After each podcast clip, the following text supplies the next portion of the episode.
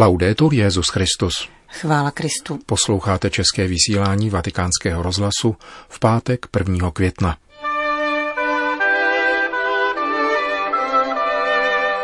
Práce připodobňuje člověka bohu stvořiteli, kázal papež František při raním v kapli domu svaté Marty. Petrův nástupce vyzval k regularizaci nelegálních pracujících. Místní církve v mnoha zemích obnovují v první den mariánského měsíce zasvěcení Matce Boží. To jsou hlavní témata našeho dnešního pořadu, kterým provázejí Milan Glázer a Johana Bronková. Zprávy vatikánského rozhlasu. Vatikán. Každá nespravedlnost spáchaná na pracujícím člověku pošlapává lidskou důstojnost i důstojnost toho, kdo se této nespravedlnosti dopouští, kázal papež při raním šiv kapli domu svaté Marty. Dnešní prvomájovou bohoslužbu uvedl papež následovně. Dnes je připomínka svatého Josefa Dělníka a svátek práce. Modleme se za všechny pracující, za všechny, aby nikomu nechyběla práce. Všichni byli spravedlivě placeni a mohli se těšit z důstojné práce a hezkého odpočinku. V homílii papež komentoval první čtení z dnešní nezávazné liturgické připomínky, tedy úryvek z knihy Geneze o stvoření člověka k božímu obrazu.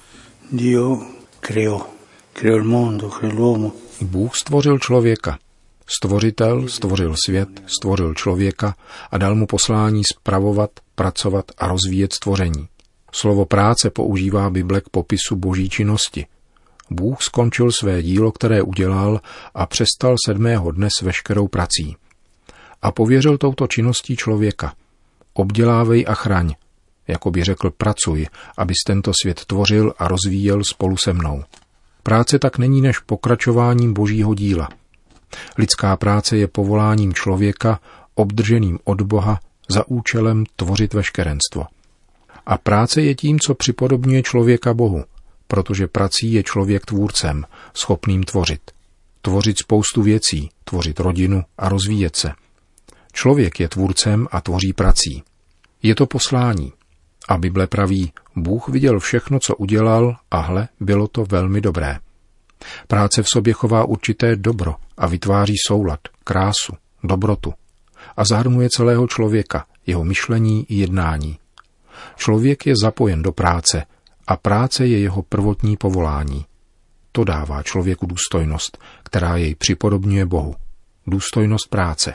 Una volta in Caritas un uomo che non aveva lavoro Jednou se v jedné charitě stalo, že přišel nějaký muž, který byl bez práce a scháněl se po něčem, protože měl rodinu. A pracovník charity mu řekl, můžeš alespoň přinést domů jídlo. To mi však nestačí, odpověděl muž. Chci si na chléb vydělat, abych jej mohl přinést domů. Postrádal důstojnost, kterou dá práce, aby mohl domů přinést chléb. Důstojnost práce je bohužel velice pošlapávána. Z dějin víme o ohavnostech zacházení s otroky, které přivážely z Afriky do Ameriky. Myslím na dějiny, které se týkají mojí vlasti. My říkáme takové barbarství, ale také dnes existuje spousta otroků, mnoho mužů i žen, kteří v práci nejsou svobodní. Jsou nuceni pracovat, aby přežili, nic víc. Jsou to otroci nucené práce nucené práce, která je nespravedlivá a špatně placená, takže se pošlapává důstojnost lidského života. Ve světě je jich velice mnoho. V novinách jsme před pár měsíci četli, jak v jedné azijské zemi nějaký zaměstnavatel zbyl a zabil svého zaměstnance, jehož denní mzda byla méně než dolar, protože něco možná neudělal dobře. Otroctví je dnes naší nedůstojností, protože od ní má důstojnost muži, ženě a nám všem. Ne, já pracuji, mám svoji důstojnost. Ano, ale tvoji bratři nikoli. Ano, otče, to je pravda, ale to je tak daleko, já to stěží chápu, ale tady u nás. Je to také tady u nás. Pomysli na pracující, kterým dáváš práci za minimální mzdu a ne na 8, ale na 12 i 14 hodin denně. To se děje dnes tady. Na celém světě, ale i tady. Pomysli na služebnou, která nemá spravedlivou mzdu, sociální pojištění, nemá nárok na důchod. A to se neděje pouze v Ázii, ale zde.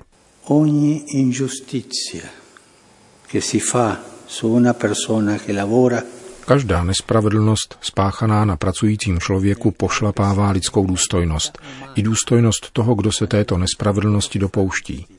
Úroveň se snižuje a ústí do napětí diktátor otrok. Avšak Bůh nám dal krásné povolání tvořit, vytvářet a pracovat. A to je možné za spravedlivých podmínek při respektování důstojnosti člověka. Dnes se spojujeme s mnoha muži a ženami, věřícími i nevěřícími, kteří si připomínají svátek pracujících. Svátek práce. Ty, kdo zápasí za spravedlnost v práci. Ty dobré podnikatele, kteří usilují o spravedlivý rozvoj, třeba že sami ztrácejí. Před dvěma měsíci jsem slyšel po telefonu jednoho zdejšího italského podnikatele, který mne prosil o modlitbu a snažil se, aby nikdo z jeho zaměstnanců nebyl propuštěn, protože, jak řekl, propuštěním někoho z nich bych propustil sebe. Mnozí dobří podnikatelé takto smýšlejí. Starají se o zaměstnance, jako by to byli jejich potomci. Modleme se také za ně a prosme svatého Josefa jehož krásnou sochu, která drží v rukou pracovní nástroje, máme zde v kapli. Ať nám pomáhá zápasit za důstojnost práce, aby byla práce pro všechny a byla důstojná, nikoli otrocká. Za to se dnes modleme. Questa sia oggi la preghiera. Kázal papež František při prvomájové liturgii v kapli domu svaté Marty, kde byla k této příležitosti umístěna socha svatého Josefa patřící křesťanskému združení italských pracujících, založenému v roce 1945. Tato socha byla v roce 1956 umístěna na svatopetrském náměstí, kde papež Pius XII. sloužil poprvé liturgickou připomínku svatého Josefa Dělníka, kterou ustanovil v roce 1955 právě na 1. května. Dnešní ranní bohoslužbu zakončil papež jako obvykle adorací vystavené nejsvětější svátosti k duchovnímu eucharistickému přijímání a svátostným požehnáním věřících sledujících její přímý přenos. Vatikán. Při středeční generální audienci papež František v souvislosti s dnešní liturgickou památkou dělníka svatého Josefa a svátkem práce připomenul lidi, kteří ztratili zaměstnání v důsledku koronaviru. Svěřují božímu milosedenství všechny lidi, na které kvůli nynější pandemii dolehla nezaměstnanost, řekl v pozdravu frankofonním poutníkům. Nikoli poprvé tak římský biskup poukázal na lidi, kteří nyní po celém světě nemohou pracovat kvůli sanitárním restrikcím a nebo budou propuštěni při reorganizaci četných hospodářských odvětví. Současný stav se mimo jiné vážně projevil na italském zemědělství, které zaměstnává více než milion pracujících, přičemž téměř polovinu tvoří cizinci, najímaní na sezónní nebo krátkodobou práci. Naprostá většina z nich pracuje na černo a tudíž bez jakéhokoliv sociálního a zdravotního zabezpečení. Papež František tuto kategorii zemědělských pracovníků podpořil prostřednictvím státního sekretariátu v listě, který obdržel předseda jejich odborového združení, Onofrio Rota, a který přetiskl rovněž list italských biskupů Avenire. Sdílím nutnost výjít vstříc lidem, jimž je upírána důstojnost a kteří nyní ostře vnímají důsledky nikdy neuskutečněné integrace, protože jsou více vystaveni nebezpečí plynoucímu z pandémie. Čteme v něm. Bylo by žádoucí, aby tyto zaměstnanecké situace opustily stávající šedou zónu a došlo k jejich regularizaci, aby tak každému pracujícímu byly přiznány povinnosti i práva, zamezilo se nelegální práci a předcházelo se fenoménu tzv. kaporalátu, tedy zprostředkování levné pracovní síly kriminálními organizacemi, který často vede ke konfliktům mezi nejvíce znevýhodněnými osobami – Papež František dále v listě prostřednictvím substituta státního sekretariátu svatého stolce monsignora Edgara Peň Páry ujišťuje o modlitbě za tyto zemědělské pracovníky, kteří se ocitli na samém okraji společnosti. Nosím v srdci bolestnou situaci těchto nádeníků, které společnost vytěsnila a kteří trpí nepřijatelným vykořišťováním. Čteme v listě adresovaném zemědělským odborům, které se obrátili o podporu k papeži i prezidentovi Italské republiky. Vatikán. Muž horlivé víry a kultury. Těmito slovy připomíná papež František v kondolenčním telegramu zesnulého velmistra řádu maltéských rytířů. Fra Giacomo dalla Torre del Tempio di Sanguinetto zemřel ve středu v Římě ve věku 75 let na následky nevylečitelné nemoci. Dozvěděl jsem se o jeho skonu, píše papež František, a rád bych celému řádu vyjádřil hlubokou soustrast.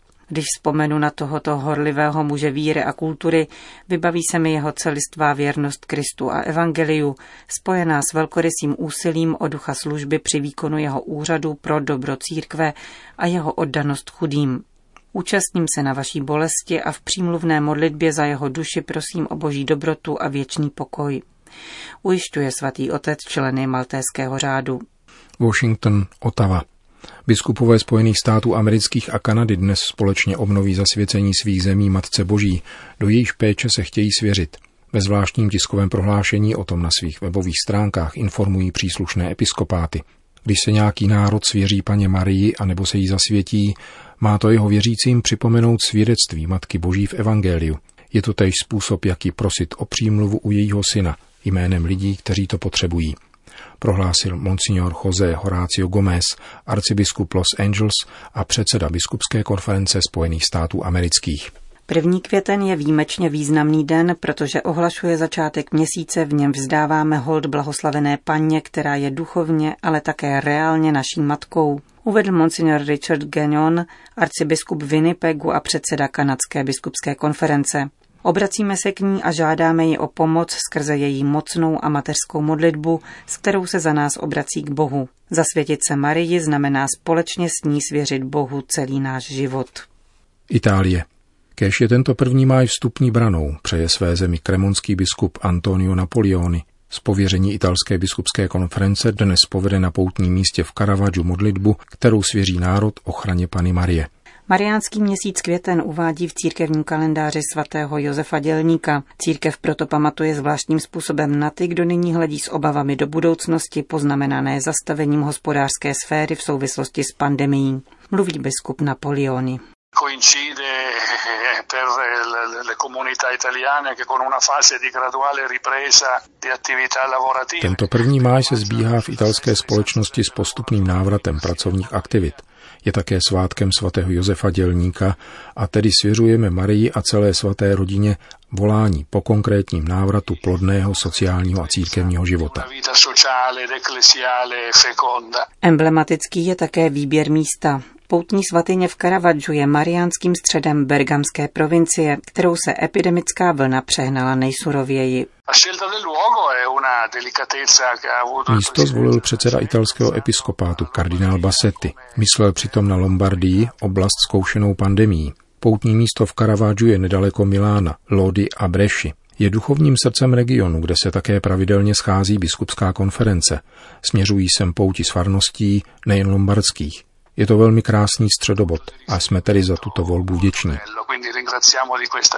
Putní chrám v Caravaggio nese zasvěcení Panny Marie od pramene. Jeho založení se vztahuje ke zjevení, k němuž podle tradice došlo 26. května 1432. Matka Boží se ukázala jakési Janetě a lidé, kteří přišli na místo, kde se událo, nalezli dříve neznámý pramen. První kostel, vybudovaný v 16. století, nahradil posléze rozsáhlý poutní areál s fontánkou, kde mohou věřící dosud čerpat vodu z nenadále vytrysknuvšího pramene, který přetrval již bezmála šest století. Poutní místo navštívil 19. června roku 1992 také papež Jan Pavel II.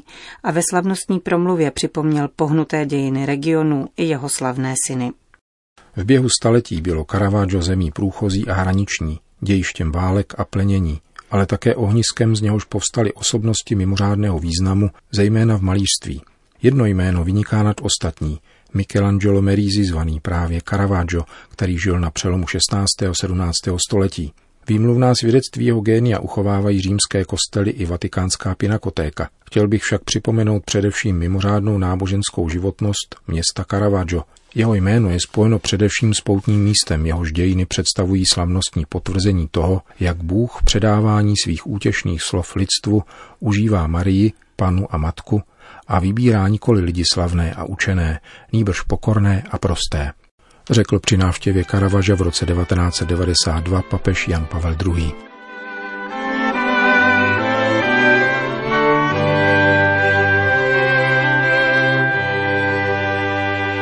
Končíme české vysílání vatikánského rozhlasu. Chvála Kristu. Laudetur Jezus Christus.